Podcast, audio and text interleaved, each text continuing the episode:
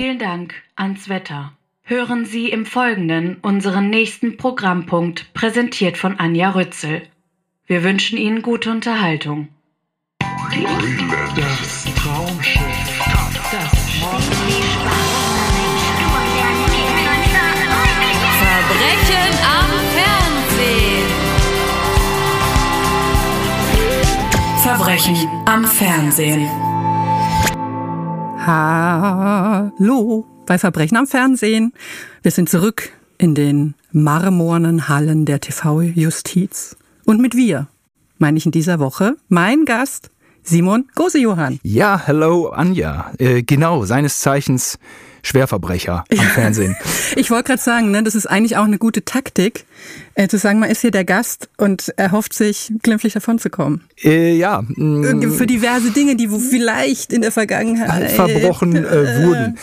Ja, ich äh, prügel ja ganz gern auf mich ein. Also äh, ich werde hier nicht glimpflich davon kommen. Sehr schön. Wir haben dich hier ja auch schon kurz ges- gestriffen, sage ich mal, in einem, ähm, als wir einen, einen TV-Schatz behandelt haben, der mir sehr am Herzen liegt, die große Einschlafshow. Ja, Da warst du ja auch dabei. ich, äh, ich weiß, dass du da Fan bist. Ich liebe es. Und äh, bin ich natürlich im Nachhinein dann äh, stolz. Ne? Man macht immer so Sachen, man macht Sachen, die findet man selber gut, da dreht man die, dann sind die schlecht. Äh, man macht Sachen, die findet man selber schlecht, dann dreht man die, dann sind die gut, dann findet das Publikum die aber doof und es, also das wird immer so durchkonjugiert. Und äh, irgendwas nimmt sich der Zuschauer dann dabei raus und so freut es mich sehr, ja, dass, dass du diese für mich sehr unvorhersehbare äh, Show da rausgepickt hast. Ja. Ist ja immer so die Frage, was bleibt vom Werk? Ich will nicht sagen, dass das für mich von deinem Werk bleibt, aber es ist schon ein Meilenstein gewesen. Für Ä- mich. Es bleiben Kollegen, die mich ansprechen und sagen, du, ich war die ganze Zeit dabei und ich erkenne die nicht. Ja. Ich weiß nicht, ich weiß, hab die alle vergessen, weil es war äh, dann doch ein bisschen rauschhafter äh, äh, Zustand. Guten Morgen, Juri, hier wird geschnufft an meinem Pullover. Ja. Äh, geschnufft ist ein gutes Stichwort, denn wir haben natürlich wie immer auch eine kleine Helmut Berger hat Nein. auch viel geschnufft. Dazu kommen wir später. Okay. Ähm, nein, wir haben natürlich wie immer eine kleine äh, Vorstellung ähm, von dir, die in der Schmause uns sagt, wie sie dich sieht, wenn du eine Sendung wärst. So, liebe Anja, wer ist heute dein Gast? Na, kommst du schon drauf? Ich bin ganz aufgeregt. Der hier ist richtig gut. Achtung, Simon Gose Johann. Und wenn er eine Fernsehshow wäre? Hm? Ja, genau. Simon Gose Johann, Lava-Lichter lecker. Hätte was, ne? Ja, also äh, Lava-Lichter lecker wäre. Also ja, Ja. ähm, fre- freue ich mich. Ich freue mich über alles, was, was überraschend ist. Ähm, und das ist auch meine Grundauffassung beim Fernsehen. Ich liebe es, wenn es nicht vorhersehbar Mhm. ist. Das kriege ich aber nicht so oft. Das ist auch verständlich, dass man es nicht so oft kriegt. Ja. Man muss ja die Masse irgendwie äh, zufriedenstellen. Und, und wir sind ja auch schon, ich will nicht sagen, äh, ich wollte jetzt fast sagen, abgehalfterte alte Zuschauergäule. Mhm. Das sind wir nicht wissen, aber durchaus ja schon qua unseres Alters ein bisschen angeklärt, was An, Fernsehen angeht. angeknuspert. Angeknuspert, wir haben schon viel gesehen. Mhm, haben wir, ja. Viel Schönes, viel Schlimmes. Ja, richtig, richtig. Um, ab und zu versuche ich da rauszuspringen und denke, jetzt mache ich mal die Festplatte leer, Ja. um irgendwie neu die Dinge zu verstehen. Hilft aber auch nicht. Nee. Irgendwie, äh, es ist ja, ich finde, ich, ich schwanke immer so zwischen, es ist ganz schön, dass man so viele, äh, also dass man so vollgemüllt ist auch im Kopf. Also Festplatte ist eigentlich ein gutes Bild, wo ich manchmal denke, da ist so viel Schrott drauf, äh, von, von äh, ich heirate eine Familie-Episoden, die ich im Schlaf wahrscheinlich nachsprechen Die könnte. waren ja mal in Gütersloh. Die ja, ja, ja. Ich habe vom Fernseher gesessen. Und dann haben die aber ähm, das Postgebäude im Bielefeld dann äh, ge ge gezeigt. Einfach nur reingeschnitten. Ja. Es war kein ZDF-Team. Sie waren Thekla Carola Wied, Ja. war nicht in Gütersloh. Aber das war für dich was, was geblieben ist. Ja, also das waren die ganz, ganz wenigen raren äh, Momente, wo ich das Gefühl hatte, als Kind oder Jugendlicher, das Fernsehen ist in meiner Welt. Ja. Da, da gab es aber eigentlich, eigentlich gab es keine Berührungspunkte. Ja. Das Fernsehen war woanders. Ja, es war wie ein anderer Planet, ne? Also es Ja. war ein anderes Deutschland. Mir ging das auch so. Also auf dem Dorfe ja sowieso irgendwie. Also mein Heimatdorf kam natürlich niemals auch nur ansatzweise im Fernsehen vor. Und dann dachte ich, also das, das stimmt, wie du sagst, es ist eigentlich eine ein Alternativ-Deutschland, was einem, oder Alternativwelt, was einem als Kind da so präsentiert wurde. Obwohl ich ja äh, Gütersloher bin, ne, Mhm. mit dem hiesigen äh, Bertelsmann-Konzern, dem ja letzten Endes RTL, Gruner und ja, das Alles gehört ne? dem. Alles gehört Und da wurden wir doch ein bisschen skeptisch, als wir vor der Glotze saßen. Wir hatten irgendwann RTL im Free TV, ich glaube Mitte der 80er, dass wir Mhm. es dann auf dem Land hatten, was geil war, weil es lief äh, Hulk mit, mit dem italienischen Ex-Bodybuilder, wie heißt er, ja? Lou Ferringo, Hulk Mhm. mit Lou Ferringo fanden wir super, A-Team endlich mal wieder. Und ähm, Salvatore, der da das Hütchenspiel, Ja, ne? ich kenne den noch. Den durfte man ja anrufen mit einer Gütersloher Nummer. Das war, Was? Ja. Ach, Das sonst war- nicht. Äh, die Nummer, wo unter der Salvatore zu erreichen war, war eine Gütersloher Ach so, ja, verstehe, Und da saßen, äh, saßen Ah, Robin und ich vor der verstehe. Glotze und dachten so, hä? Okay. Könnte, könnte potenziell im Nachbarhaus seine Hütchenhöhle aufgebaut haben. Also für die, für die jüngeren Zuschauer muss man vielleicht sagen, das Ah, waren andere Zeiten, in denen im Fernsehen noch äh, richtig rumgeludert wurde Mhm. quasi. Ne? Also da, da war Glücksspiel, äh, wurde da präsentiert als unbedenkliche Freizeitunterhaltung. Richtig, ähm, genau. Ich habe hier so einen Sprung gemacht. Genau, Salvatore, ein Hütchenspieler, der äh, wirkt wie ein so ein dahergelaufener Vogel, der dieses Mini-Talent hat, irgendwo in Köln, Ehrenfeld oder Kalk. Und äh, so war es dann auch. Ja. Und so wurde er von den RTL-Programmmachern einfach mal dazugezogen als Pausenfüller, Pausenclown auch. Der war witzig. Und wir haben davor vor und das wurde mir auch so bestätigt. Ich habe letztens äh, gearbeitet mit einer äh, ehemaligen RTL-Chefin, die alles nichts oder jetzt muss ich die Sendung auch wieder äh, äh, erklären. Wie wir uns suhlen in diesem, in diesem ja. alten, die, die ist ähm, zusammen mit, mit Hugo und noch einer weiteren Person aus der Taufe gehoben hat damals. Also wirklich die, äh, die Creator von Alles Nichts. Also war, war für mich schon so, oh krass, das hast du. Äh, Wow, erzähl mal. Und die hat das bestätigt. Salvatore rannte da so rum, komm, willst du nicht, zack, war er da. Das waren die Anfänge von RTL. Jetzt müssen wir wohl mehr über die Niedergänge sprechen. Ja, das hast Anja. du schon schön äh, eingeleitet, aber es passt eigentlich ganz gut, weil wir schwelgen hier im Alten äh, und unser erster Fall, unser, unser aktueller äh, Fall, ähm, ist der tragische Versuch, das kann man schon vorwegnehmen, glaube ich, äh, ans alte, an den alten Glanz anzuknüpfen. Wir reden über Club Las Piranhas, ähm, ehemals eine Komödie von 1995. Kann sein, Äh, ja. Von und mit Habe Kerkeling, das jetzt äh, von RTL neu aufgelegt wurde als Serie. Also nicht neu aufgelegt, sondern fortgesetzt. Also so 30 Jahre später. Wo sind sie jetzt?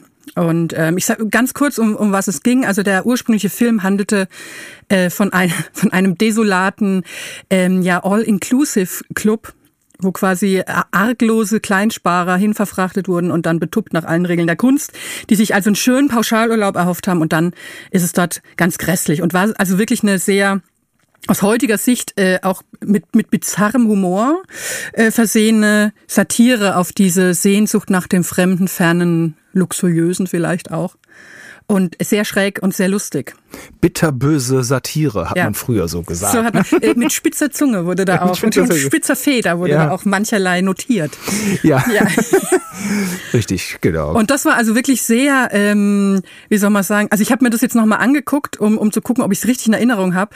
Ähm, es ist eigentlich für, für mich so ein bisschen das, das gemeinere, ähm, ähm, weiß ich nicht, die gemeinere 90er-Komödie, wo man sagt, das tut noch richtig weh. Das ist nicht so ein argloser Humor, sondern da wird... Ähm, ich, jetzt bin ich drin mit dem spitzen Feder, wollte ich schon sagen, manche Finger in manche Wunden gelegt. Ähm, es ist alles sehr äh, trist und böse und, und man guckt sich das an und es ist, äh, es tritt in alle Richtungen. Das gefällt mir sehr gut an der ganzen Sache. Ja, und ähm, auch das Thema Umweltverschmutzung, äh, die direkt nebenan passiert, Ja. äh, äh, fand da statt. Und ich dachte, äh, um vielleicht jetzt schon die Brücke Ja. zu schlagen, ich dachte, das Thema Klima, Umweltverschmutzung ist nun so omnipräsent und auch für mich, äh, also glaube ich auch für alle, es ist doch so faktisch da, äh, dass das natürlich nicht fehlen darf Ja. bei einer Fortsetzung. Dass das vielleicht sogar der zentrale Moment ist, aber oder zumindest ein Subtext, ein roter Faden und so. Und weil in, in dem Film wurde quasi dieses Urlaubsressort so ein bis- bisschen gezeichnet als so eine, äh, naja, nicht Insel der Glückseligen, das kann man jetzt wirklich nicht sagen, weil das alles wirklich extrem äh, räudig und grindig dort war, aber so reingezimmert in die Wüste und umgeben von Elend eigentlich. Im Original spielt äh, Harpe Kerkeling ein Animateur, der zusammen mit der, Anima mit der Co-Animateurin, gespielt von Angelika Milster, die mir eigentlich immer nur aus Cats als ewige Katze bekannt war, hätte ich gar nicht gewusst. Okay, ja. hm. die Prämisse. der Serie war damals einfach Urlauber werden in dieses Ressort gekarrt und erleben dort gar nicht die schönste Zeit des Jahres, wie sie sich gedacht haben. Ähm, der, die Serie knüpft jetzt an, indem sie quasi diese Animateursfigur von Harpe Kerkeling begleitet, wie sie jetzt 30 Jahre später im Elend, ähm, kurz vor der Selbsttötung quasi. Ja, vom Storytelling eigentlich ganz äh, interessant gestartet, Ja. könnte man sagen. Erstmal ein Ähm, Spannungsbogen, ne? Er Harpe, steht am Abgrund, ja. buch, buchstäblich. Ja. Und erhält dann einen Anruf seiner ehemaligen Chefin von damals, die also kurz äh, vorm Sterben ist und sagt, ich habe hier einen ganz tollen neuen Club und du könntest die Hälfte davon bekommen, wenn du es schaffst, äh, die, meinen Sohn, der den Club momentan leitet, davon abzubringen, ähm, seine Verlobte auch wirklich zu heiraten. Also diese alte Chefin ist so eine reaktionäre alte äh, Bratze und möchte nicht, dass der Sohn seine asiatische Verlobte, das ist der Knackpunkt, Ja. heiratet. Und Hoppla Hopp Ja. kommt in dem Gespräch, äh, und das ist die erste Folge, deswegen können wir das jetzt ruhig sagen, auch noch zutage, dass äh, die beiden wohl eine Affäre hatten oder eine Beziehung und dass ihr Sohn auch sein Sohn ist, was aber irgendwie auch komplett untergeht und mir dann irgendwie nach einer nach anderthalb Stunden später wieder eingefallen. Ach, Arape soll der Vater ist ist, der eigentliche Vater. Er hat den Sohn Ja. nie gesehen, sie kennen sich nicht.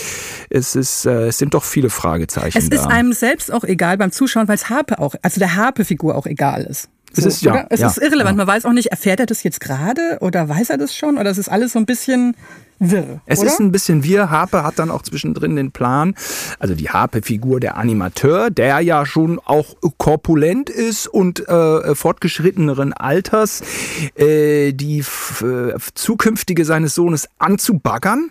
Man denkt eigentlich auch an ins Bett kriegen de facto. Es ist dann so, das war jetzt, man denkt, okay, der will mit ihr irgendwas abstarten, das fotografieren und Abstarten. äh, ja, Interessant. ja, du hast hier nicht den jüngsten Gast merk äh, deines schon, Lebens, ja. hier nicht. Ja. ähm, und das irgendwie dann dokumentieren und, und, und dann seinem ja eigentlichen Sohn. äh, Und dann denkt man, was, was, also das ist auch weit, weit hergeholt. Ja. Diese Motivation assoziiert man Status Quo nicht mit Harpe einfach, weil, weil, nee, also so Nee. irgendwie eine, eine, eine, eine, eine, junge, die, die sehr sympathische, äh, die, die, die asiatische Freundin kommt Ja. sehr sympathisch Sehr rüber. sympathisch. Ähm, aber das bringt man so gar nicht, dass da irgendetwas entstehen könnte, das äh, bringt man so gar nicht zu. Es ist einfach ein Punkt in einer Kette von Hanebüchigkeiten, Mhm. die dieses, äh, die diese Neuauflage bietet. Also es ist, die Geschichte ist ja, also man merkt es daran, wie äh, äh, verkrampft ich das jetzt auch erzählt habe, es ist wirklich ähm, unfassbar konstruiert. Also selbst wenn man Traumschiff-Maßstäbe anlegen würde, wäre es a lot was da irgendwie als Prämisse, finde ich, verhandelt wird. Äh, also hier diese äh, ne, Klassiker, Klassiker-Topos von Sohn und Vater sind einander entfremdet oder wissen nichts voneinander und merken es dann, hoppla, wir sind ja, hoppla, wir sind ja blutsverwandt. Äh, dann diese Aufgabe, wir muss, man muss diese Ehe auseinanderbringen oder diese, diese an, angeberaumte Ehe. Und dann zu allem Überfluss, ähm, und da hören wir jetzt gleich mal rein, um so ein bisschen das Feeling zu kriegen von dem Ton, ist die tote äh, Clubbesitzerin, die quasi da Harpe, ich sag immer Harpe, aber die den, wie heißt er denn, Enno, Annie, Eddie, Eddie quasi angestiftet hat, äh, die ist auch noch als Geist, also man kriegt die nicht los, denn sie spricht als Geist zu Richtig. ihrem Sohn. Ihre Urne steht in der Bar und dann kommt dann, dann so eine ähm, metaphysische Ebene auch noch rein. Also ich muss ja sagen, in dem Moment, wo die Urne an der Bar platziert wurde, zwischen den Flaschen, war ich ehrlich gesagt überzeugt, dass sie an irgendeinem Punkt in die Drinks gemixt wird, versehentlich. Guter Gag. Steilvorlage. Das ist so, auf dem Level bewegen wir uns hier irgendwie. Äh, wir, wir hören mal rein, wie Ja. sich so eine Geister äh, Judy, Begegnung. eine Geister-Judy Winter. Geisterschudi Winter klingt ungefähr so. Was willst du eigentlich hier? Ich meine, du warst doch sonst auch nie da. Nie. Und ich meine, auf einmal holst du mich hierher, weil du kurz nach Deutschland musst und dann stirbst du da. Was soll denn das? Du hast dich mein ganzes Leben lang ein Dreck für mich interessiert. Aber dann hier im Club, ich dachte so, wow. Jetzt hat sie es endlich kapiert. Jetzt will sie es wenigstens versuchen. Was bist du eigentlich für eine Mutter? Hä? Was bist du für eine Mutter? Der ist ziemlich durstig, wenn ich das mal so sagen darf. Aber ich weiß überhaupt nicht, ob ich noch trinken kann. Echt jetzt? Ich sehe Gespenster? Wie bitte? Du bist tot. Hörst du? Du bist tot. Ja, aber du tust ja gerade so, als wäre ich freiwillig abgenippelt. Ich versuche doch nur mit allem hier klarzukommen. Nicht nur emotional, aber du. Okay, ich gehe davon aus, dass das hier ein Albtraum ist, ja? Aber können wir wenigstens im Traum einmal über mich reden und nicht nur über dich? Bitte? Was willst du wissen? Wie du hier ohne mich klarkommst? Es ist ganz einfach. Lass dich nicht von diesem vietnamesischen Flittchen reinlegen. Ah, Das äh, Medium-Podcast kann auch echt äh, gemein sein, ne? wie es Ja. äh, wie es das Stimmliche entlarvt. Das ist mir so schwach nicht Ja. aufgefallen, als ich die, äh, also es, Es ist schon, also vor allen Dingen auch dieses, äh, das ist auch noch ein, deswegen ist diese Szene eigentlich jetzt auch sehr treffend. Es wird auch irre viel gesoffen, muss man sagen. Das ist auch schlecht gealtert, sowas, oder? Also ständig wird, wenn man nicht mehr weiter weiß, dann wird eben diese, also hier der ältliche, ähm, Altharpe quasi versucht, die junge Verlobte irgendwie anzubaggern. Die wird dann Das, auch äh, betrunken gemacht. und tagsüber mit Schnaps. wo man denkt, das ist ja alles sowas von bar jeder dramaturgischen Halblogik, Ja, zu ja. sagen, natürlich, diese Frau arbeitet in einem, äh, in einer sehr anspruchsvollen, wirklich ja auch schönen, muss man sagen, äh, Clubanlage und dann kommt ein Gast und sagt, sauf doch bitte mit mir hier mal eine Flasche Schnaps Mhm. am helllichten Werktag. So ein, so ein äh, eigentlicher, also eigentlich soll Har- Harpe ja ein alter weißer Mann sein, der das vermittelt sich einem nicht, weil Harpe ist für einen, also in der Rolle des Horst Schlemmers ist. Richtig. Äh, aber ich will ihn jetzt auch nicht reduzieren. Also Harpe äh, ist ein, ist ein toller Schauspieler. Ich rede da ja aus eigener Erfahrung. Nur wenn man Harpe sieht und er spricht schon äh, mit einer Stimme, die ihm nah ist, äh, es ist nicht der äh, alte weiße Mann, den ich dann so. Ja, also ich fand den Humor, äh, die ganze Inszenierung von Sven Unterwald, der große Kinoblockbuster gedreht hat, das muss man sagen. Sieben Zwerge, ähm, die, ähm, Ja. die erstmal wegen großer Erfolge in die Geschichte sagen, ich gegangen bin sind. Ich war jetzt unsicher, in welche Kurve, wie du dich Nicht- jetzt in diese Kurve legst. Nicht aber unbedingt die Inszenierung, die Ja. ist sehr kindgerecht, sehr einfach gehalten. Ähm, ähm, der Humor ist sehr gemächlich, sehr langsam. Es fehlt alles bitterböse. Es ist Ja. in keinster Weise eine, ein, ein satirischer Moment. Und das war, glaube ich, der Grund, warum wir alle Club Las Piranhas äh, gefeiert haben, weil das war so überraschend, das war so, so frisch. Ähm, das Thema Schlager kommt auch drin vor. Ich finde wenig ironisch. es ist eigentlich nichts so richtig Es ironisch. ist nicht ne? so ironisch. Die Clubanlage ist toll. Ja. Äh, hier fehlt mir auch das ganze Umweltthema. Es wird außen vor gelassen. Es kommt lediglich durch einen, ich möchte sagen, bescheuerten und nervigen Teenager. Äh, nichts gegen die äh, Schauspielerin. Ihre Rolle ist so angelegt. Die Ja. Tochter von Rick Cavanian. Ähm, so, die halt so nervt wie so Klima, Klimakleber. So, äh, was will, was will die denn jetzt? Genau. Also Und die ist da quasi äh, Touristentochter und und ist, Ja. ist richtig, also ist komplett reduziert auf dieses äh, nervige, wie du sagst, ne, nervige Vogue-Göre, ja. die da ja. Und, und, und das hat mich doch ein bisschen erschrocken. Also da, ich finde, an dieser Figur ähm, outet sich wirklich das als äh, Ja. Nicht zeitgemäß. Äh, das, Absolut. Das, ähm, das, das, wie die CDU, die irgendwie das Thema Klimawandel immer noch nicht so ganz begriffen. Es ist doch Fakt. Naja.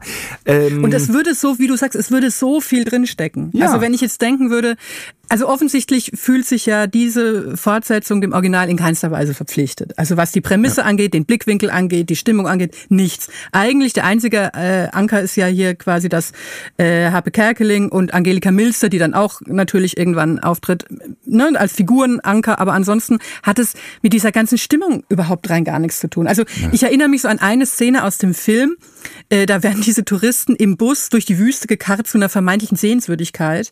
Irgendwie einer alten Ruine äh, von einer Kultstätte oder, oder glaube ich irgendwie sowas. Und dann laufen die in dieser extrem überschaubaren Ruine herum und es ist ein richtig dadaistischer Moment, weil die sich ständig begegnen und es ist fast wie so ein absurdes Ballett, wie die Leute durch diese Nicht-Sehenswürdigkeit geschleust werden. Aber hier besichtigen die dann echte Museen, die man wirklich, also die wirklich womöglich vielleicht sogar interessant wären oder so.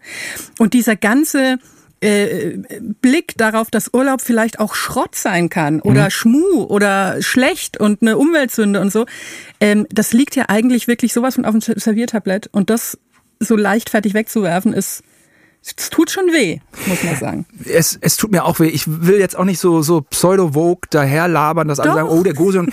Aber, aber, mein Kumpel Peter, der arbeitet halt seit 20 Jahren im Tourismus und der sagt, es gibt einfach keine andere Branche, die so vom Klimawandel bedroht ist wie der Tourismus, weil Ja.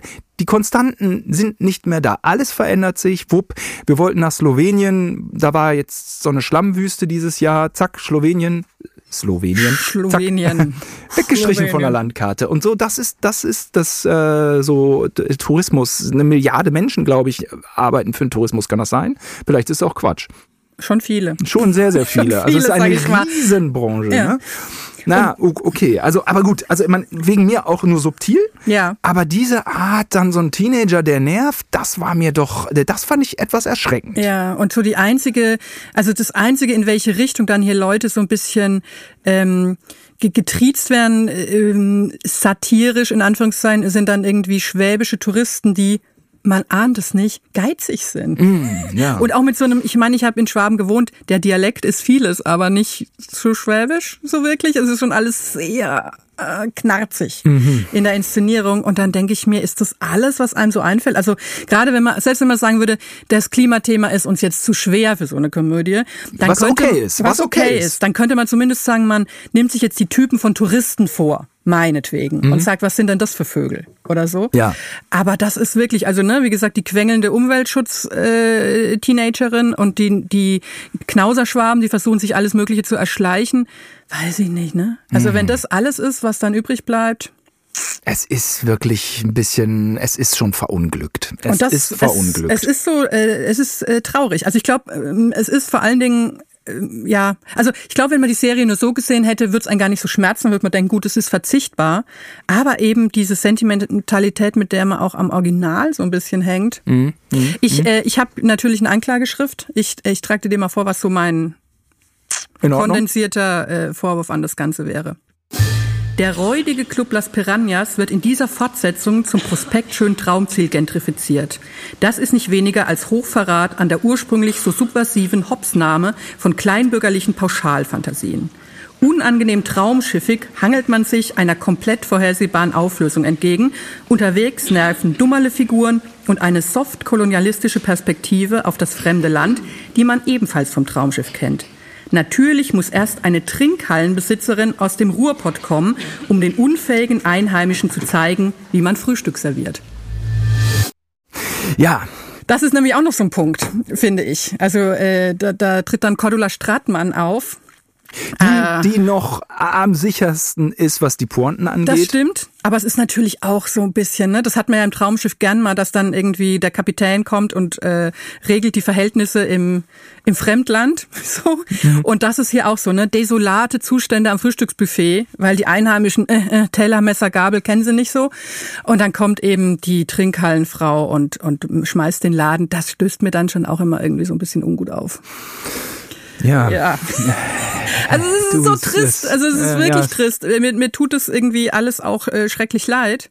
Tut mir auch leid, ja, mm, ja.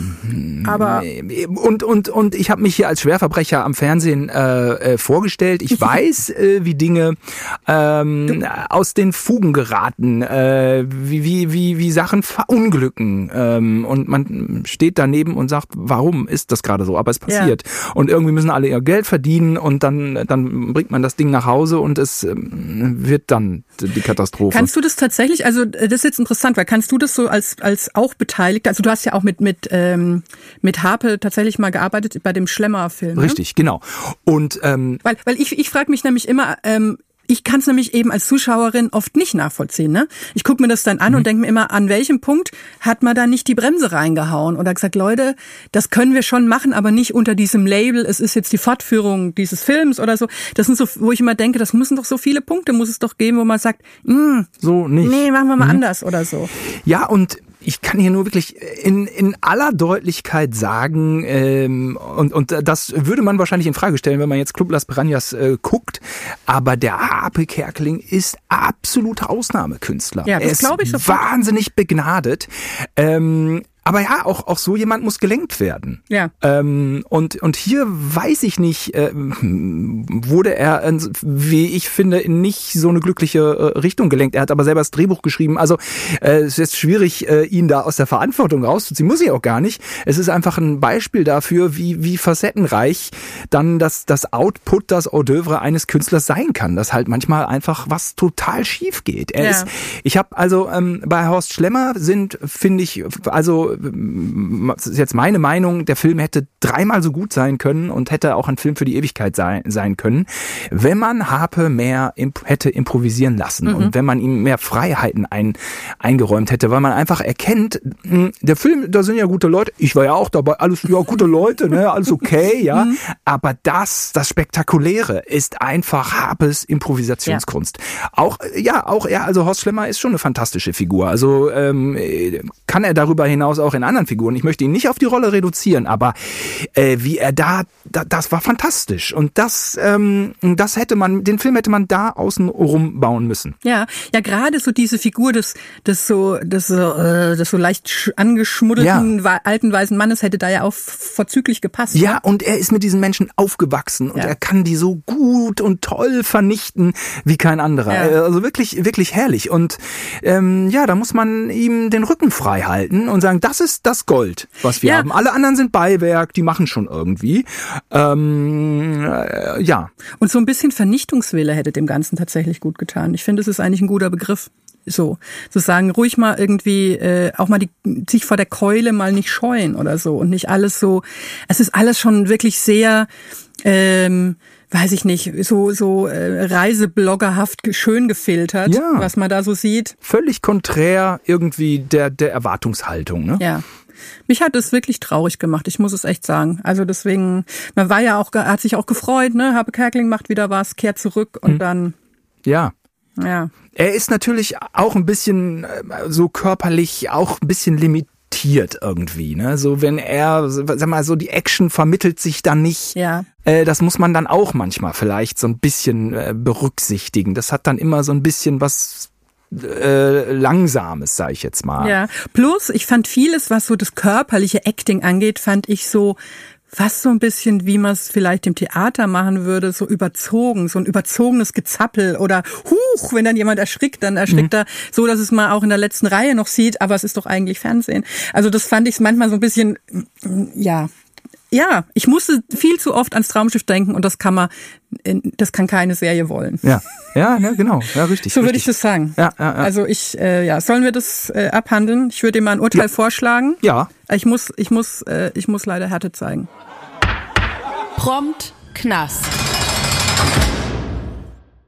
Du hast auch was mitgebracht ich habe auch was mitgebracht.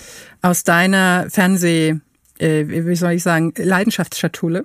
Richtig. Ich habe ein richtig, richtig großes Ding mitgebracht. ähm, ich habe mich sehr gefreut, Ja, du gesagt hast. sch- scheinbar war es noch nicht verbraten. Äh, fa- fast schon anmaßend. Äh, Klimbim habe ich Ja. dabei. Ja, ich hatte hier ja schon viele junge Dinger sitzen, die das natürlich gar nicht mehr kennen, Hm? Ja. äh, die ja noch gar nicht auf der Welt waren. Warum kenne ich, warum kennen wir das, Anja? Ich nehme an, das wurde sehr oft in den 80ern wiederholt, oder? Ich glaube auch, weil es, also Klimbim, soll man sagen, die erste deutsche Comedy-Serie, Ist es die oder? Kann man, erste? eine Weiß der ersten, würde ich mal so sagen. Pionierarbeit auf jeden Fall. Unbedingt. äh, lief von 1973 bis 79 im Original und ich war ganz erschüttert, weil es gibt tatsächlich nur 30 Episoden. Aufgeteilt auf äh, fünf Staffeln und ich dachte, es sind viel, viel mehr. Ja, ha, habe ich mich auch gewundert. Mhm. Also das spricht, glaube ich, dafür, dass ich das in meiner Kindheit doch oft äh, im Fernsehen gesehen habe und ich glaube, das war dann einfach, dass es in den 80ern gut recycelt wurde. Ja, ja, das ist auch auch schräg, wie wenig äh, Loriot-Episoden es insgesamt gibt. Ne? Ja. Und ähm, es ist doch bei einigen äh, Klassikern von damals, dass die echt nur überschaubar viel produziert haben. Klimbim, ich, ähm, ja, mich hat's damals ähm, geflasht, aber es ist natürlich auch immer ein bisschen, ähm, äh, ein bisschen, ein bisschen schwierig, das dann zu reflektieren. Was ist eigentlich als Kind bei mir da hängen geblieben? Also am, wie, wie würdest du es denn jemandem erklären, der jetzt irgendwie heute 25 ist und keine Ahnung hat, wovon wir jetzt hier sprechen? Ja, habe ich auch das habe ich mich gefragt. Ich habe äh, natürlich äh, Folge 1 nochmal aufgefrischt. Ähm, ähm, was es auch nicht leichter macht. Ähm, ja, ich würde es Nummernrevue nennen, Mhm. äh, wobei es ja irgendwie mehr ist als eine Nummernrevue. Ähm, Frage ist auch, was ist überhaupt eine Nummernrevue? Also es, es ist doch schon ähm, auch ein bisschen eine Sketch-Show, aber es sind halt eben auch verbindende, übergreifende, wiederholende Elemente und auch so ein bisschen Storytelling dabei. Also Klimbim, genau, ein Ensemble aus Leuten, ähm, von denen man eigentlich nur noch Elisabeth Volkmann und Ingrid Steger Mhm. äh, kennt, die beiden Frauen. Äh, verrückt, dass man die beiden Frauen kennt, denn es es äh, ja komplett, äh, da es ja komplett in die sexistische Kerbe Ja. reindonnert. Genau, weil sie sind eigentlich äh, vor allen Dingen für, als Busenfreilegerin, sag ich mal, reüssieren sie da. Ja, ja. Ähm, aber das ist doch eigentlich, ist es eine schöne ausgleichende Gerechtigkeit, finde ich. Ich denke oder? auch, ja. Und die Kerle kann ich auch nicht, äh, also es sind drei Kerle, man kann sie auch nicht immer so gut Ja, auseinanderhalten. ich habe echt Probleme. Ich, muss ich ja, ich auch. Sie, sie spielen dann in ihren Rollen, wenn sie witzig spielen, ist es immer lustig. Sie moderieren dann an, so wie Schauspieler moderieren, was dann immer so, dann dieser, dieser Bruch war damals schon da. Wenn Ja. Schauspieler moderieren, ist das nicht so wie wenn Thomas Gottschalk, äh, was man auch immer über ihn denken mag, aber den, den Tommy kennen wir ja alle. Gleichzeitig ist es aber auch so, wenn Thomas Gottschalk schauspielert, ist es auch nicht so, als ob ein Schauspieler Ja, Schauspieler. Richtig. Fair richtig. enough dann. Genau. Und die drei sind auf jeden Fall eindeutig Schauspieler. Und sie haben den Hang, also äh, genau, äh, Slapstick, äh, Frivol, Frivolität, ähm, sehr provozierend alles. Und ähm, was ich als Kind geliebt habe, war der Vorspann der Klimbims, wenn Ingrid Steger mit einer Zahnlücke ihren Gummispion, äh, Skorpion, oder ich, hätte, ich dachte eigentlich immer, das ist eine Spinne. Seit gestern ich, Ja. es ein Skorpion. Charlie. Cha Charlie? Ja, Ach guck. heißt er. Mhm. Da hält die so einen, so einen Gummiskorpion in die Kamera und lacht dabei so bescheuert. Das habe ich als Kind geliebt. Also es ist so, ich, ich finde das Konstrukt auch total interessant. Also ich habe jetzt auch noch mal reingeguckt. Ich habe, glaube ich, in die dritte Staffel so mitten rein mal, mal eine Folge angeguckt. Weil es ist am Anfang, wirklich sieht man quasi das Klimbim-Ensemble in so einem, ähm, in so einem Wagen, äh, in, in, in so einem Bauwagen quasi anreisen äh, so auf die Bühne, um so ein bisschen die Illusion zu haben, dass die leben hier zusammen und ähm, und und bieten kommen jetzt als äh, hier angefahren als als reisende Künstler und bieten uns jetzt ein Panoptikum äh, der Skurrilitäten und wie du sehr richtig gesagt hast Frivolitäten. Das ist ja frivol ist ja ein Wort, das ja im Ausland begriffen ist, weil das gibt's ja gar nicht mehr als Konzept, Nee, finde ich. nee. So ein bisschen diese Anzüglichkeit und dieses gespitzte Mündchen und hier, huch, äh, aus Versehen äh, Mhm. habe ich ja mein Kleid verkehrt rum angezogen, jetzt ist ja alles freigelegt, na, wie konnte das passieren? So diese, das ja. gibt's ja eigentlich gar nicht mehr. Nee, es gibt einfach nur noch hart für Ja. alle verfügbar. Ja. Wa- wa- wa- Was ja unsere Generation auch irgendwann mal checken musste, so, hä? Ah, okay. Äh, nicht mehr das Stübchen im Bahnhof. Äh, oder es gibt nix. Ja, Ne? genau. Wir, was waren auch, was gab es auch schon für schöne Erotik-Thriller in den 90ern? Äh, vergessen, ja. Ja. Basic Es ist eine Instinct. vergangene Kunst. Verga eine vergangene Kunst, ja. Und, da war- ist Ingrid Steger ja wirklich, also das keine hat es glaube ich so geliefert, ne? Also Ich- ja, so mhm. der, der Schlitz im Kleid und so. Ja, genau. Und ja, finde ich auch. Und, und sie ist auch immer das Nummerngirl. Ähm, also, ähm, genau, jetzt bin ich immer so in die Einzelheiten äh, reingegangen. Äh, ich habe das ja mitgebracht. Also man muss sagen, äh, es ist eine schnelle Taktung. Ähm, aus äh, das- einzige wiederholende äh, das einzige wiederholende Element die Klimbim-Familie das hat sowas Sitcom-haftes das sind dann Genau, ungefähr das ist so dazwischen. Ne? ja. Also das, es gibt diese Sketche und dann gibt's aber immer wieder die, also dieses Ensemble, die auch als Familie agieren, die dann immer wieder zu sehen sind. Ne? Und die Sketche sind auf Film gedreht, was damals wirklich ein Unterschied ist. Also wenn ihr das seht, wisst ihr, äh, was ich damit meine. Zum, also ähm, erinnert sehr an die Nonstop Nonsense Einspieler, die dann allerdings eigentlich etwas später kamen. Es ist oft schneller gedreht. Ähm, ja, es erinnert auch an Flying Circus. Ja. Ähm, Vieles. Also so, so ähm, ich hatte hatte jetzt eine Folge, wo hier äh, ähm, dieser Psychologe äh, äh, Psycho so als als roter Faden durch äh, durchgezogen wird, wo ein Mann quasi immer auf der Couch liegt und seine Leiden präsentiert. Das ist sehr Flying Circushaft in der Anmutung tatsächlich. ja. Muss muss man sagen. Äh, Die, die Sketche haben dann so ein paar surreale Momente. Ja. Ne? Zwei Astronauten beim Arbeitsamt fand ich lustig. Ich, ich finde, ich war überrascht, wie lustig ich vieles fand. Mhm. Ja. Muss ich, äh, muss ich wirklich sagen. Und dann war äh, tatsächlich in der Folge 1 Jerry Lewis zu Ja. Gast. Und ganz anders, als wie man das heutzutage kennt, äh, auf dem Sofa und dann, ich muss mal wegfliegen. Ähm, hatte wirklich mehrere Drehtage. Ich weiß nicht, Klimbim, Berlin oder, oder äh, wo auch immer. Ja. Er muss mehrere Tage da gewesen sein. Es sind viele Rollen, viele Kostüme ähm, äh, geschlüpft. Und äh, Jerry Lewis ist so ein Typ, wo ich denke, ich muss alle Jerry Lewis und Dean Martin Filme nochmal wiederholen. Und dann hat Jerry Lewis da ein acht Minuten äh, Sketch hingelegt, äh, wo ich danach dachte, vielleicht muss ich doch nicht alle Filme von ihm und Dean Martin wiederholen. Vielleicht Ja. reichen ein oder zwei, ein acht Minuten Sketch. Das war wirklich Das aber krass. das war oder? wirklich, ja, es war wirklich krass. Es war auch anstrengend, muss ich sagen. Um dann aber am Ende nochmal um die Ecke zu kommen mit seinem Schreibmaschinengag. Ach, natürlich. Nee, nee, nee, nee, nee. Herrlich, ja. ein bisschen kürzer, on point, Ja. passt auch viel mehr in diese Taktung. Ähm, häufig ist das so, ähm, man fragt sich manchmal, wenn man sieht die Medienlandschaft, man kann sich irgendwie jetzt gerade auch, es geht ja alles irgendwie auseinander mit Streamern, man kann sich nichts mehr erklären.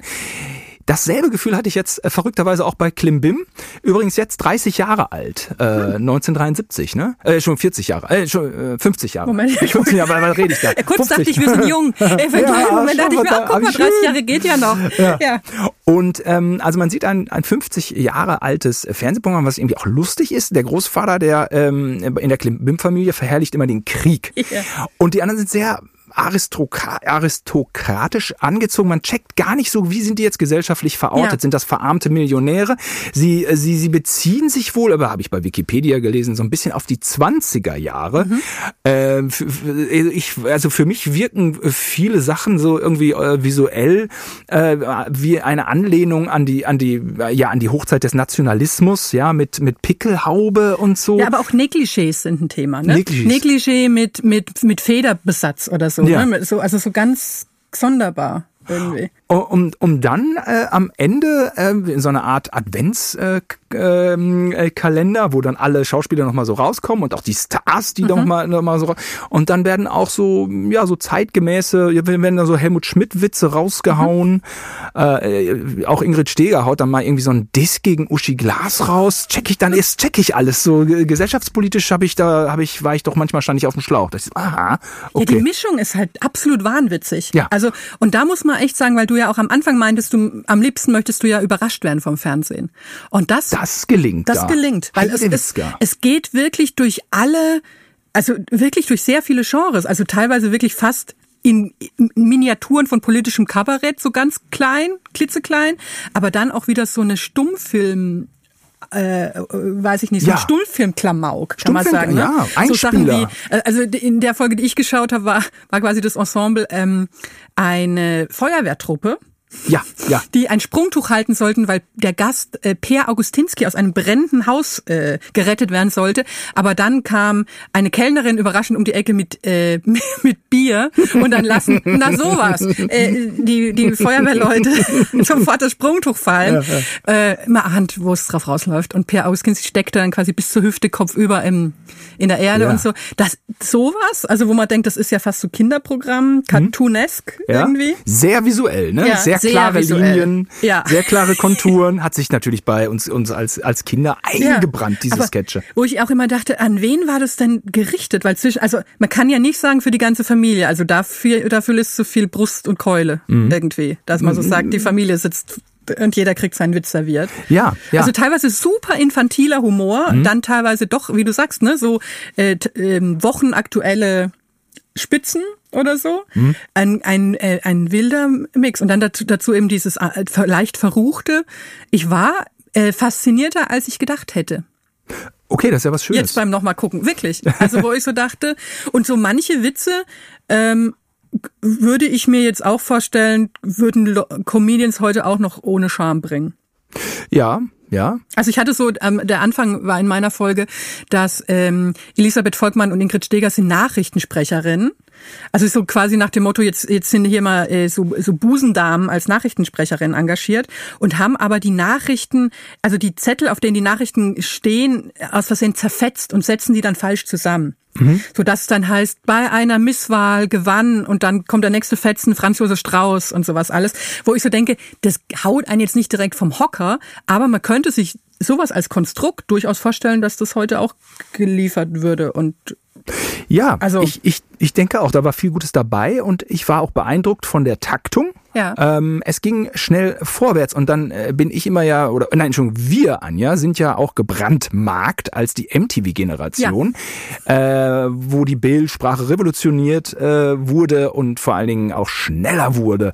Und ähm, jetzt rückblickend muss man sagen, es äh, Klimbim ist schneller als Club Las Piranhas, um es Ja. einmal gesagt zu Ja. haben. Ja, absolut. Ähm, ja, ein, zu Recht ein Fernsehklassiker.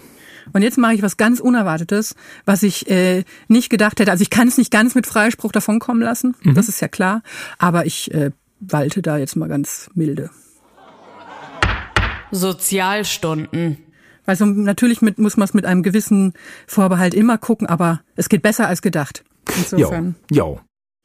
Schön. Ach, schön. guck Schöne mal, wie wir Zeiten. hier, ach, wie wir schön in unseren imaginären Plüschsessel uns zurücklehnen und Ja, sagen, ja. ach, Menschenskinder. Toll. Ja, dann haben wir noch was anderes Altes. Auch spannend, sehr spannend. Unseren Cold Case ähm, ist Talk im Turm. Mhm. So die erste deutsche äh, Polit-Talkshow. Wir haben eine Folge rausgesucht, die wirklich fantastisch ist. Also ja, die, dafür nochmal danke. die muss- Fantastisch rausgesucht. Die muss man sich wirklich mal angucken. Und zwar sind zu Gast, ähm, also äh, fünf Menschen sind zu Gast, davon sind zwei bemerkenswert, nämlich äh, Rosa von Braunheim und Helmut Berger. Der unvergessene Helmut Berger. Der Unvergessene. äh, der auch niemals zu vergessen sein wird, glaube ich, äh, äh, und der ja viele schöne Skandalauftritte im Fernsehen hatte, aber das ist wirklich einer, den man gar nicht so auf dem Schirm hat. Und das, ähm, die Folge ist von 1992 und da war gerade quasi die Schlagzeile, dass Rosa von Braunheim Jetzt schließt sich der Kreis. Und ein guter Kreis. Mhm. Lustigerweise unbeabsichtigt, tatsächlich. Ähm, er hatte nämlich gerade diverse Prominente geoutet als schwul, unter anderem Habe Kerkeling und Alfred Biolek. Und das war quasi gerade der Aufreger. Und die Frage dieser Folge war eigentlich, darf man das machen? Darf man Leute outen? Ja. Und ähm, Hatte, hatte er Happe Kerkeling bei Einspruch mit Ulrich Meier geoutet? Ich meine, Diesen das- Sat 1 ich- Pendant zum, äh, zum heißen Ulrich.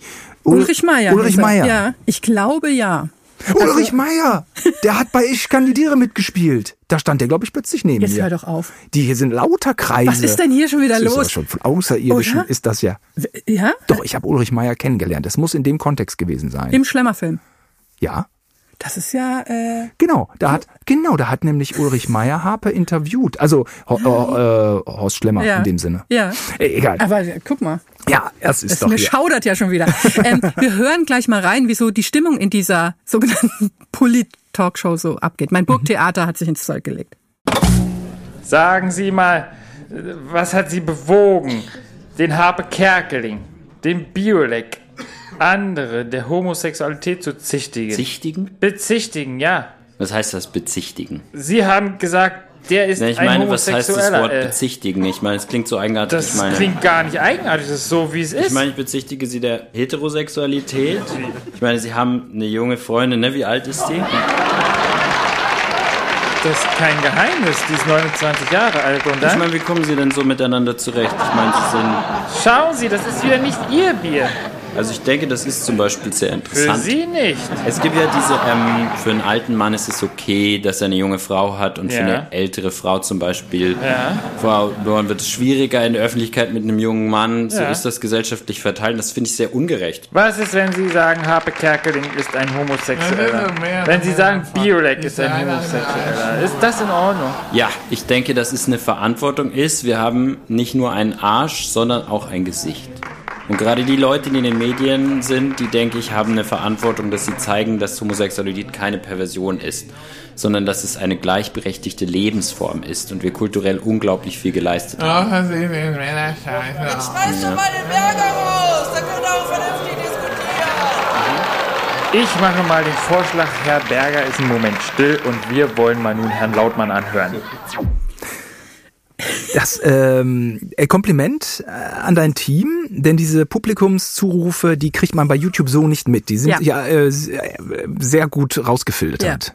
Denn es ist, man muss es sagen, von Anfang an eigentlich Tumult.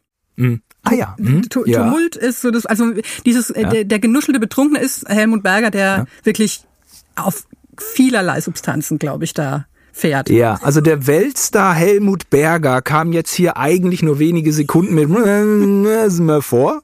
Er sieht noch gut aus, muss man Er sagen. sieht top aus. Und er hat sich auch äh, beängstigend vorbereitet, weil er hat mehrere DIN A4 Zettel mit Notizen, die er irgendwie vortragen möchte, mitgebracht. Was aber mit ihm ganz, nicht nee, es gelingt gelingt. nicht so gelingt richtig. nicht. Es ist, es ist, es ist zehn Jahre nach äh, König Ludwig, wo Ja. er in Bestform für Visconti Ja. ähm, in den Starnberger See äh, gegangen ist. Und er ist da sehr wir. Ähm, Er ist sehr wirr. Also er, er, er gackert die ganze Zeit eigentlich dazwischen, sagt dann auch so Sachen wie Frauen, also zi- zitiert von seinem äh, Zettel, Frauen haben eine Klitoris zum Beispiel, einfach mal mitten rein. äh, ja, genau. Haut da so raus. hau das so raus. Und es eigentlich soll es eben um diese Frage gehen. Ist es lauter, äh, die Sexualität von Menschen aufzudecken, äh, wider deren Willen oder ohne deren Wissen? Aber darum, also der Gedanke kann eigentlich nicht wirklich verfolgt werden, weil es so drunter und drüber geht. Es also, geht äh, drunter und drüber. Und ähm, wie hast du vor, ähm, wie hast du vor vorzugehen äh, über die Personen? Also dann würde ich noch äh, zu Helmut Berg Ja. oder gehen wir über die Personen oder also man kann vielleicht einmal sagen, also eigentlich sind so die Hauptfiguren ein bisschen, weil Rosa von Braunheim hat eine Agenda.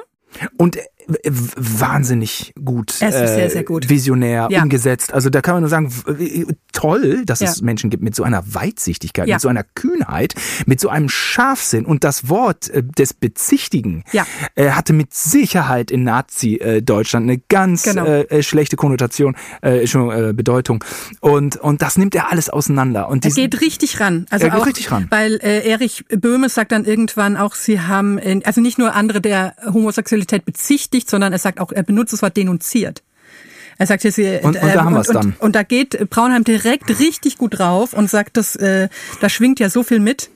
Äh, Erich Böhme muss man jetzt auch sagen, äh, aber auch, äh, also ich hoffe, das kommt jetzt nicht wie Bodyshaming, ähm, aber natürlich spielt ja auch das Körperliche irgendwie eine Rolle. Ja. Äh, er ist, sieht aus wie ein Rentner. Ja, Graue er ist auch ein. Rentner. Er war vorher irgendwie, glaube ich, 17 Jahre Spiegel-Chefredakteur, kurz Ja, vorher. äh, Äh, und er ist jetzt eigentlich, äh, hat sich eine schöne Ruhestandbeschäftigung da noch. Und hat eine 29-jährige Freundin und äh, niemand spricht drüber. Ja, die glaube ich auch, wenn ich das noch richtig im Kopf habe, die Nichte seiner vorherigen Frau war oder so.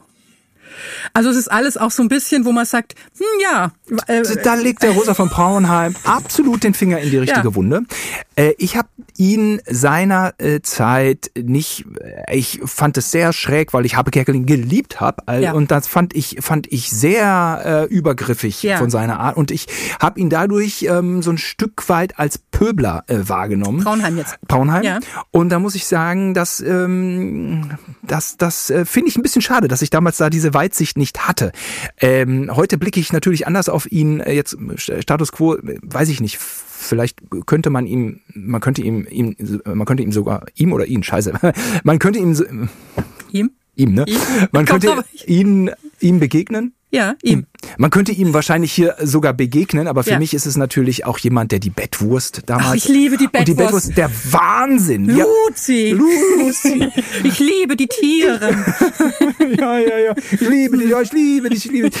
Und, und den habe ich aber auch erst ähm, damals 99, als ich bei Viva gearbeitet habe und die, die Freundin von Westbam, DJ Westbam, arbeitete bei uns in der, äh, äh, die damalige Freundin arbeitete bei uns in der Redaktion. Cora, die kam aus Berlin und sagte, ey, Simon, du musst die Bettwurst sehen. Es ist unser Heiligtum. Und Das wurde bei im Hause Westbam lief das rauf und runter auf da lief es rauf, rauf und runter. Die, ähm, ähm, ich habe auch noch an, an den äh, Max an Westbam, der hat auch Captain Cosmotic dann gekauft, Anja. Okay, unser äh, filmisches, weil der ursprünglich aus Münster kommt. Ähm, ne, das war natürlich eine große Ehre, habe ich mich natürlich sehr gefreut. ne, Aber er meinte, ja doch, doch, das müsste er doch und so. Ähm, ja, äh, also diese Beobachtungsgabe, die der, also dieses, dieses filmische äh, Experiment, also ich verneige mich äh, davor und es ist schon so lange her, Anfang der 70er, Ja. ähm, der Wahnsinn. Ne? Also Rosa von Braunheim, boah, habe ich absoluten Respekt vor seinem messerscharfen Verstand, vor seiner Agenda, vor, vor seiner Weitsichtigkeit. So, danke dafür, dass es so eine Menschen gibt. Ja, ich muss auch sagen, das war für mich ein Aha-Erlebnis, weil mir ging's wie dir. Ich dachte damals, wie gemein, man kann doch nicht einfach hier äh, ne, Leute ins, ins Licht zerren, die das vielleicht jetzt gar nicht wollen und sagen, hier schwul. Aber mich hat das, ich habe auch mein Urteil dadurch revidiert, durch dieses, also weil Rosa von Braunheim wirklich argumentiert, warum hat er das gemacht, wieso ist das wichtig, wieso ist es gesellschaftlich relevant äh, und so. Und, und es ist irre, das ist, ist er, irre. Man ist gibt in einzige, allen Punkten recht. er ist auch der Einzige, der wirklich hier klar durchargumentieren Ja, kann, ja, mal ein ja, Stück weit. ja. Was aber auch daran liegt, dass er nicht so oft unterbrochen wird vom wirklich ständig dazwischen krähenden Helmut Berger, der halt, es hilft halt auch nicht, dass Helmut Berger währenddessen immer noch Säckchen trinkt. Hilft gar nicht. Also während der Sendung, wo ich so denke, man kann diesen Mann nicht so vor die Kamera setzen. Das geht nicht. ja, das stimmt. Also nicht, also weil es ist wirklich komplett desolat und er beleidigt dann auch irgendwie andere, die anderen Leute, die noch dabei sind. Es ist jetzt noch ein Soziologe dabei, eine Autorin, die irgendwie ein Buch geschrieben hat, wo sie sich selber äh, wo sie selber ihr Coming Out hatte, ähm, eine, eine CDU-Politikerin. Die, die CDU, das ist auch lustig, diese CD, so eine CDU-Politikerin aus den, aus den 90ern, das ist schon auch, auch lustig. Die, ja, ja. Es sieht so ein bisschen aus wie hier die Figur der Brusselise bei Pippi Langstrumpf. ne? es, so, Ja, so ein ja, ja. bisschen von der Anmutung, die dann ständig auch von äh, Rosa von Braunheim gefragt wird, ob sie nicht vielleicht eine Lesbierin Ja, es ist auch, auch so das Wort irgendwie vergessen. Ja. Und aber auch diese, diese, so, so, so, so, ja, diese Konfrontation auch völlig berechtigt. Ja. Und sie kann sich da aber nicht reinversetzen Nee. in diese, das, das ist natürlich völlig abwegig, aber es ist doch auch interessant. Grundsätzlich, äh, äh, Ne, es ist so wie Horst Schlemmer äh, in seiner Pressekonferenz im Ritz äh, äh, sagte, äh, nach, ne, zum Start des Films, ähm, Herr Schlemmer, was halten Sie denn von Homosexualität? Ja, ich finde, das muss man tolerieren, aber privat finde ich das ekelhaft. So ein bisschen ist das der Spirit dieser CDU-Frau. Ne? Sie ist so überraschend verständig, aber auch so an ein, zwei Punkten. Ja, an ein, ja. zwei Punkten, Ja, wo ich so denke, wo sie sagt, wo sie zumindest sie versteht, warum Rosa von Braunheim sich so äh, verwehrt gegen die Begriffe denunziert. Sie ist und, keine richtige Hassfigur. Mhm. Und so weiter. Nee. Und dann gibt's aber noch, und dann denke ich mir, der ist ja wirklich wie aus der Klamotte ähm, der Chefredakteur des Magazins Quick. Ja, ja, ja, ja, ja, das ist lustig, ja. Was Quick war ja auch so ein, ich weiß, auch ein ganz komisches Medium, ne? Ist auch mit auch so, so- schmuddelig. Äh, Mit auch so mit Seite 3 äh, oder Titel war immer äh, oben ohne. Oben ne? ohne Ja. und dann aber auch so äh, im, im, im, im Promischmuddel rumgewühlt und sowas alles. Ist es vergleichbar? Blitz Elo gibt es noch, ne? Blitz, ist es gibt's Elo, noch? Super, Super Elo, Elo, so ein bisschen. Diese Richtung? Aber, aber, aber Super Elo, die tut, als ob sie der Stern wäre.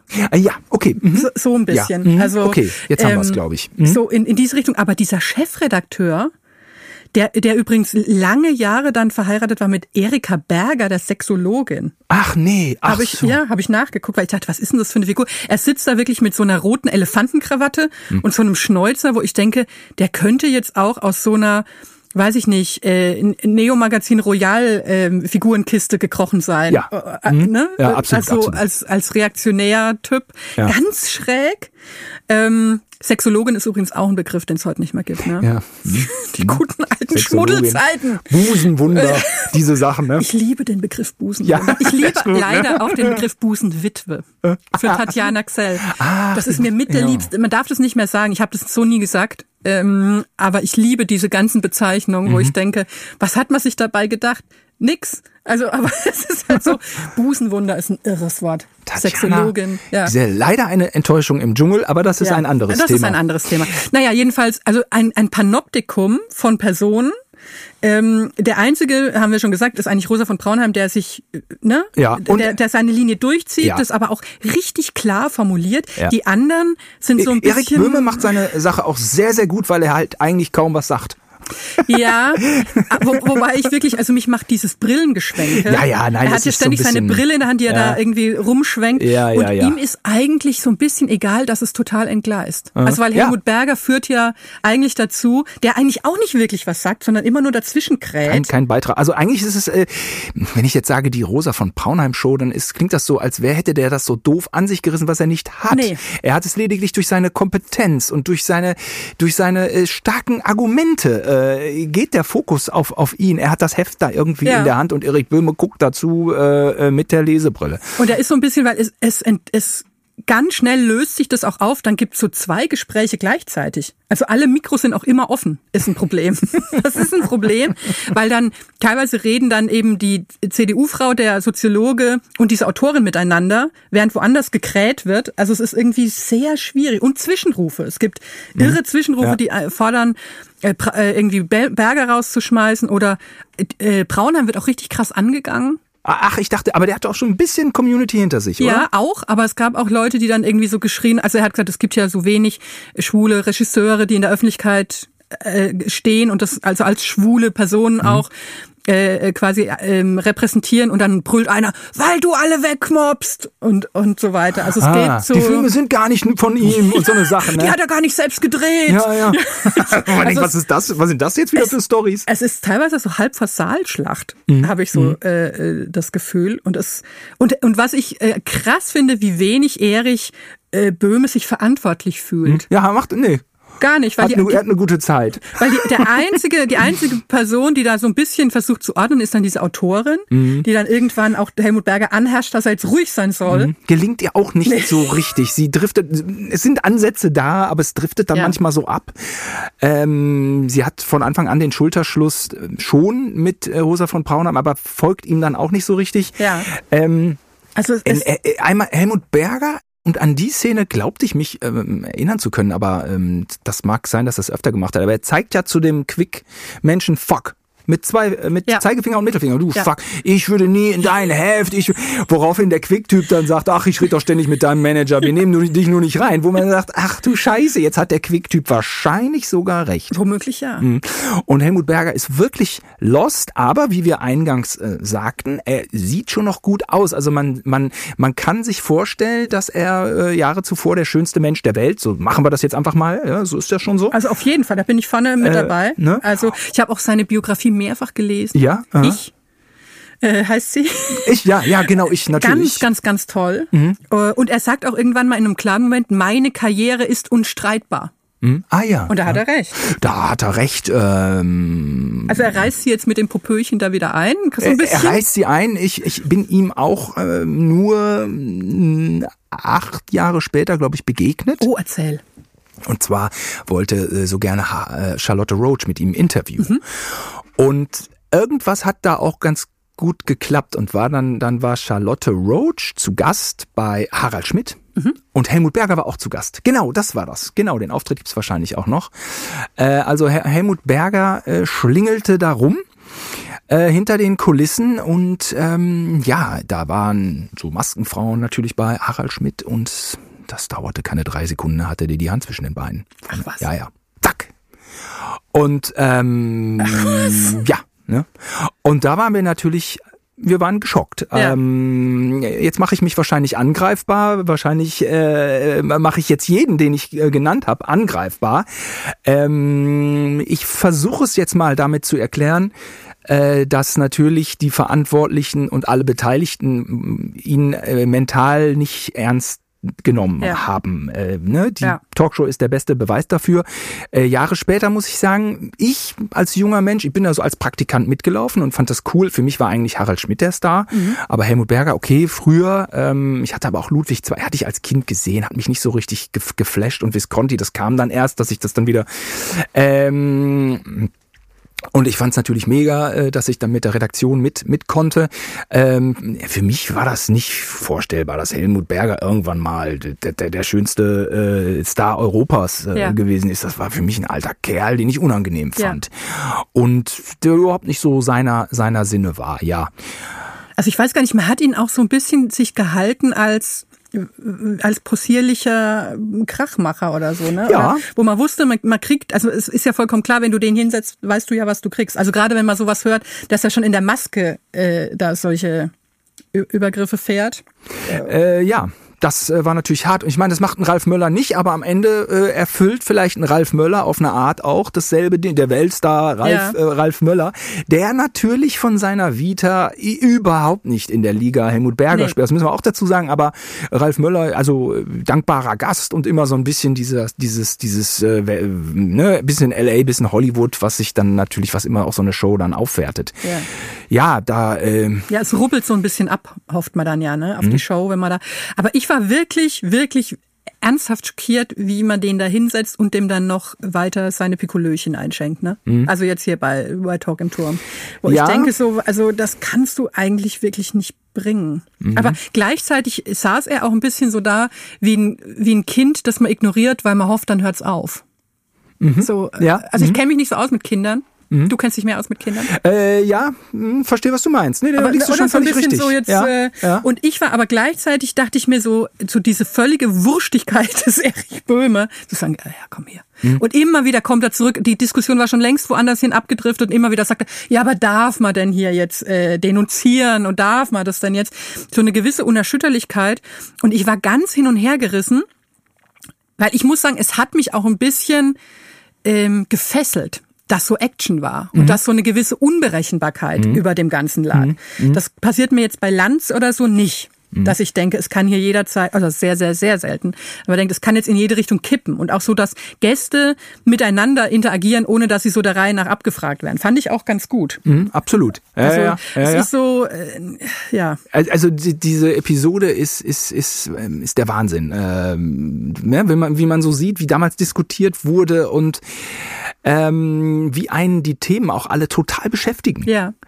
Wo, ne? Also häufig sind doch Talkshows irgendwie nicht so stark geladen mit, Ja. mit Themen. Ne? Also ähm, ja, total.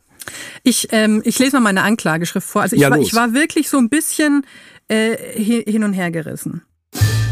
Das würde man ja gern mal im Zeitraffer sehen, wie sich aus diesem planmäßigen Tumult im Laufe der Plauderjahre die gezähmten Abfragerunden heutiger Talkshows evolutionierten. Erich Böhme präsentiert sich in dieser Frühphase von Talk im Turm als mäßig an seinen Gästen interessierter Brillenpropeller, der erst gar nicht versucht, seinen Gästen eine angenehme Redebühne zu bereiten. Wer hier etwas sagen will, muss sich das Gehör erbrüllen. Das ist natürlich anstrengend anzuschauen, aber, oh Schreck, womöglich das ehrlichere Talk-Konzept. Ja. Weil ähm, es, also es, es herrscht hier ja kein Recht auf ähm, auf Sprache oder auf Sprechzeit, ne? Ja, in ja. diesem Dings. Das ist alles schon, wo, ich denke, vielleicht doch irgendwie dann das ähm, realistischere Abbild von, wie es halt so zugeht in der Gesellschaft. Ja, mag sein. Und aus heutiger Sicht äh, checkt man auch, wie sehr die woke Entwicklung, wie, wie wichtig sie war. Ja, einfach. absolut. Das, ähm, Also dass einfach gewisse Sachen eingedämmt werden. So, ja, dass, dass, ne? dass, Und es hätte Helmut Berger, äh, es hätte die Leute vor Helmut Berger geschützt und Ja. es hätte, hätte Helmut Berger vor sich selbst geschützt. Ja. Äh, ich bin selber ja einfach allein durch mein Geburtsjahr kann ich jetzt nicht sagen, dass ich wokey bin, weil das wäre albern, glaube ich. Aber äh, die Werte, die da vermittelt und vertreten äh, wurden, waren zeitgeistlich äh, unverhandelbar. Ja, das kann man, das kann man wohl so sagen. Ja. Deswegen ist das, das ist auch ein tolles Dokument. Also wie Klimbim. Äh, irgendwie, dass man, Mhm. Total. dass man sagt, was war denn möglich? Auch alleine, wie diese Autorin dann da sitzt und Zigarillo irgendwann anfängt äh, zu rauchen, auf so eine casual Ja, Art. da raucht die so eine, die Ähm, raucht die ein Zigarillo da. äh, Ja, das war, hatte ich aber, ah, ja. Ne, es, es ist alles so eine. Schräg. Und, und ich bin ein bisschen Fan, muss ich sagen, von diesem Publikum, das sehr aufgepeitscht ist. Mhm. Und Was man nicht so richtig sieht. Nee. Also schön, dass ihr das äh, eine Zitat mal so hervorgehoben habt. Es ist doch sehr im Dunkeln und verworren. Ja. Äh, man checkt nicht, was da für eine Grüppchenbildung ist. Das würde, da hätte man eigentlich draufhalten müssen. Das ist auch Mhm. leider ein Verbrechen. Äh, weil da hätte man eigentlich sehen wollen, wer brüllt denn da? Mhm. Und ist es eigentlich immer derselbe Tisch, der brüllt? Also ist es oder derselbe Mhm. Rufer? Ist es so ein Braunheim-Hasser, der da irgendwie Mhm. äh, dagegen geht? Also ich fand's, ähm, es passiert viel und es, es, es treibt einen ein bisschen um. Und, und man ist selber, man geht selber doch ein bisschen mit bei der Sache, finde ich, wenn man sich Ja, das anguckt. es gibt irre viel zu beobachten auf allen Ebenen. Was würdest du sagen? Also mehr, mehr Chaos im, im, im Talk oder lieber ist gut, dass es nicht mehr so läuft? Ich bin hin und her gerissen. Ich sag's dir, wie es ist. Ich, also so, so schrecklich und anstrengend ich das fand, äh, da den einzelnen äh, Strängen zu folgen, war ich doch irgendwie, äh, ich dachte, es geht, es geht noch so richtig um was. Das fand ich eigentlich ganz gut. Finde ich auch gut. Ähm, warum ist hier so viel Bewegung? Warum ist so viel Chaos? Irgendwie sage ich mal, weil Böhme nicht so richtig Bock hat. Also es ist eigentlich die Formatschwäche äh, des Hosts ist hier die Stärke. Ähm, da würde ich sagen, wenn man diesen Spirit aufbeleben äh, wollen würde, müsste man vielleicht doch noch mal so einer so einen so einen äh, Gott hab ihn selig Christoph Schlingensief äh, zeitgemäß äh, finden, der da ein bisschen den Punk macht. Ja. Vielleicht ist das der Weg? Ein bisschen mehr Punk im Talk. Punk im Talk. Punk, Punk, Punk Ja, im Talk. ja. Auch ein guter Titel direkt, ne? Ja. Der ja auch ordentlich auf den Tisch gehauen Ja. hat. Und ähm, ja, genau. Also ich, ich würde mal sagen Mittel, Mittelweg. Ich bin, also ich, ähm, je länger ich das geguckt habe, desto mehr dachte ich mir, es macht mehr mit mir als, als, als eine äh, durchschnittliche andere Talkshow, die heute vielleicht noch läuft. Insofern würde ich sagen, Bewährung. Jetzt haben wir ja ähm, viel gesprochen über Formate, die gar nicht so richtig familienfreundlich sind im klassischen Sinn, wegen äh, Busen oder Besoffenen. Wahlweise. Ja, ja. Oder, oder beidem. Ähm, du hast ja gerade ein, äh, eine, einen Podcast am, am Start, den man wirklich äh, mit gutem Gewissen als sehr familienfreundlich bezeichnet. Ja, ja, How to Dad. Äh, ich unterhalte mich mit Kindern, versuche herauszufinden, ein, wie man ein guter Vater werden kann, sein kann. Und ähm, habe so Kinder zwischen 7 und 15 und, und quatsche alle möglichen äh, familiären äh, Themen durch. Und ja, da hast du recht. Das äh, ist das ist ein Format für die Familie. Und das ist halt auch irgendwie was Neues. Und deswegen habe ich auch jetzt nicht so ähm, so das Problem bei bei Instagram oder TikTok halt auch mein mein Oldschool-Kram zu Ja. machen. So, so habe ich irgendwie beides, äh, habe an beiden total Spaß. Und ja, immer immer samstags. How to Dad. Und mit den Kindern, also auf allen Podcast-Plattformen, ne? Ja, genau. Und, ähm, und welche, welche Sachen besprichst du so mit denen? Welche Fragen? Ähm, ja, also es ist schon sehr, sehr zeitgemäß. Es äh, kommen schon auch immer, also es geht also ganz allgemeine Sachen, Hobbys, Urlaub, solche Sachen, aber auch das Thema Gendern war dann bei uns Thema, was, was dann wirklich sofort Social Media mäßig Bewegung gibt, irre. Ja. Äh, oder so äh, diese Geschlechterrollen, äh, was dann viral geht, wo dann wirklich die Leute sich drüber aufregen, äh, äh, nur weil der Liam dann dann sagt, nee, jetzt gibt es gibt keine Mädchenfarben, das Quatsch, nicht? Und irgendwie äh, ja, scheinbar eine revolutionäre Aussage für so ein Kind. Schon lodert's wie bei Talk im Turm. Ja, Anno 92. Ja, ja, ja. Und, äh, und ist auch irre, dass wenn man, ja, genau, ja, wenn man, wenn man Bewegung will, muss man auch, darf man diese Themen auch nicht aussparen, Ja. scheinbar. Das, ich, ich wundere mich da auch manchmal selber drüber. Ja. Ähm, also Reihe um alles, was so rund um die Familie eigentlich, Ja. um Kinder. Also gerne mal reinhören. Ja, gerne. Als Erholung, wenn ihr alles nachgearbeitet habt, was wir heute besprochen haben, kann man dann zum Runterkommen Als Therapie. gerne mal da reinschauen. Sehr schön. Vielen Dank, Sehr dass gerne. du hier warst. Und ähm, ich werde all dein Comedy-Schaffen in Zukunft kontrollieren, was mir da von Klimbim vielleicht bekannt vorkommt, nicht wahr? Wird es äh, geben. Danke dir. ja, Tschüss. gerne. Tschüss. Das war Verbrechen am Fernsehen. Wenn euch der Podcast gefällt, freuen wir uns sehr, wenn ihr ihn weiterempfehlt. Folgt dem Podcast da, wo ihr eure Podcasts hört oder aktiviert die Glocke bei Spotify, um keine neue Folge zu verpassen. Bis nächste Woche.